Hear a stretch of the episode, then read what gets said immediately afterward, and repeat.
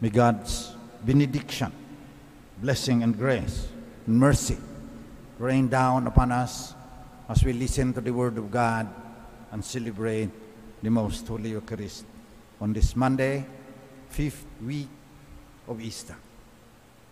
In the Gospel, whoever has my commandments and observes them is the one who loves me. Whoever loves me will be loved by my Father, and I will love him and reveal myself to him.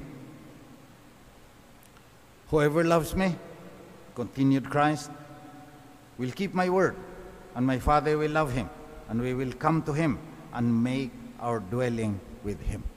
That is the whole point of our faith. That is the whole point of proclaiming that Christ is Lord and Savior, to be one with Father, Son, and Holy Spirit, the advocate, whom the Father will send in the name of Jesus. So, how do we love Him? Everyone listening now to these words all over the world is also asked, Do you love me? Just like Jesus asked St. Peter, Do you love me? And then we will say to him, Yes, Lord, you know that I love you. Makasalanan kami pero mahal ka namin. Feed my sheep. Yun ang utos. That is His commandment. So how do we feed His sheep? In obedience to His commandment. We raise up human beings who will also love Him so that the Father can make their dwelling, the Holy Trinity can make their dwelling in His person. So, pagpapakatao, pakikipagsandiwaan, pagkamakasaysaya. That is our duty. If you're in the church, especially if you're in your family, you are in school, you are in your office, feed my sheep. Raise them up so that they will have the values of pagpapakatao, pakikipagsandiwaan, pagkamakasaysayan. Pagpapakatao, sinasabi niya sa atin ng ating mga ninuno, madali mag maging tao, mahirap magpakatao. Bakit mahirap ang pagpapakatao? Dahil ang pagpapakatao, lalo kang nagiging tao, nilalampasan mo yung kasalukuyan mong katauhan, self-transcendence, ang tawag ni Dr. Father Melchor Bernal SBD dyan. Self-transcendent. Lampasan mo lagi ang iyong pagkatao. Sa bawat sandali ng iyong buhay. Madali maging tao, mahirap magpakatao. Ang pagpapakatao ay the more abundant life. John 10.10 Well-being, physical well-being, psychological well-being, spiritual well-being. Saklaw niyan halos lahat. So ngayon, we are not following the Lord. We are not taking of our bodies. Kulang tayo sa tulog. Yung pagkain natin, puno ng chemical at saka walang nutritional value, junk food nga eh. Tsaka, sedentary lifestyle, hindi na tayo naaarawan. Utos ng Panginoon yan. Take care of yourself. Huwag kang maging kasama noong isang haba ng pila ng mga naka-wheelchair doon sa National Kidney Institute. Nakakaawa naman. Parami na parami. Pati mga retired na pare.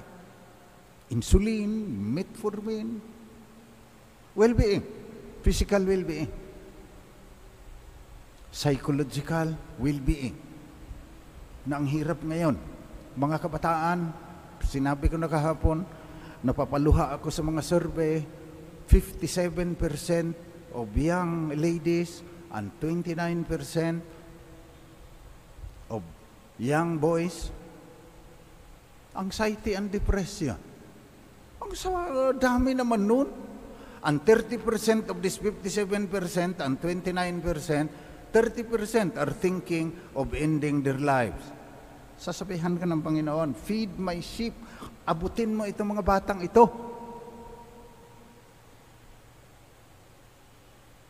Kaya sa psychological well-being, malapit na tayong nasa Amerika. Kailangan ng psychotherapy at counseling, kailangan ng sleeping tablet para makatulog, kailangan uminom siguro, kailangan ng tranquilizer dahil stressful da ang masyado ang buhay. Hindi kalooban ng Diyos yan. Tapos sasabihin mo, Jesus is Lord. You create a society na nininervyos yung mga bata, lumalaki na neurotics. Physical well-being, psychological well-being, spiritual well-being. Body, mind, spirit, sabi ni St. Paul. Pagpapakatao. Pakikipagsandiwaan, deeper relationships. Diwa, damdamin, isip, wika at adhika. One with God. We will dwell with Him. Nakikipagsandiwaan ka sa banal na santatlo, Ama, Anak at Espiritu Santo. Yan ang utos ng Panginoon. Nakikipagsandiwaan ka sa kapwa mo tao, lalo na sa simbahan, dapat tayo synodal church. Lagi na lang sinasabing synodal church, hindi naman tunay na community yung simbahan. Napakarami na natin. Tapos, sabay-sabay tayo dito mag tatanggap ng banal na Eucharistia, hindi naman tayo magkakilala. We do not to do things together for the benefit of others. And then, pagka makasaysayan, means past, present, and future. Tandaan ninyo lagi, naglalakbay tayo. We move from the past, nasa present tayo ngayon, tapos future tayo. Yung mga millennials, yung mga grandnephews ko, marami hindi na alam kung anong gagawin sa buhay nila. Hindi makasaysaya. Bakit narito ka kasama ng mga bituin at saka mga galaxy? Hindi nila alam marami yan.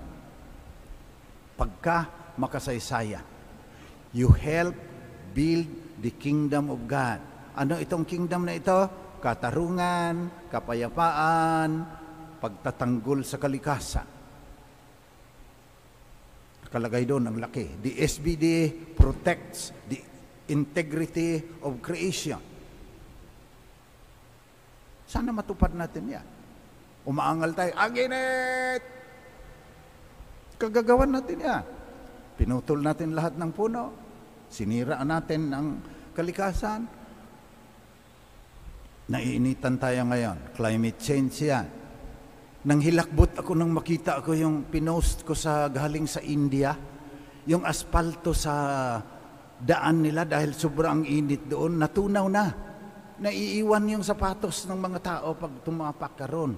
Hindi na maka ikot yung gulong ng kanilang motor at sasakyan. Bakit? Hindi tayo nagiging makasaysayan. Hindi natin iniisip na may kinabukasan. Pinutol natin lahat ng puno, nilason na natin lahat yung karagatan, pinatay natin lahat yung tamaraw at saka haring agila, tapos pinapatay tayo ngayon sa sobrang init. Hindi tayo makasaysayan. Hindi tayo nagpapagkatao, hindi tayo nakikipagsandiwaan, hindi tayo nagiging makasaysayan. We have the duty to create a sustainable future for coming generations. May tungkulin tayo sa mga bata na hindi pa man pinapanganak. Ayusin natin ito. Yan ang ibig sabihin ng pagkamakasaysaya. Build the kingdom of God. Integrity of creation.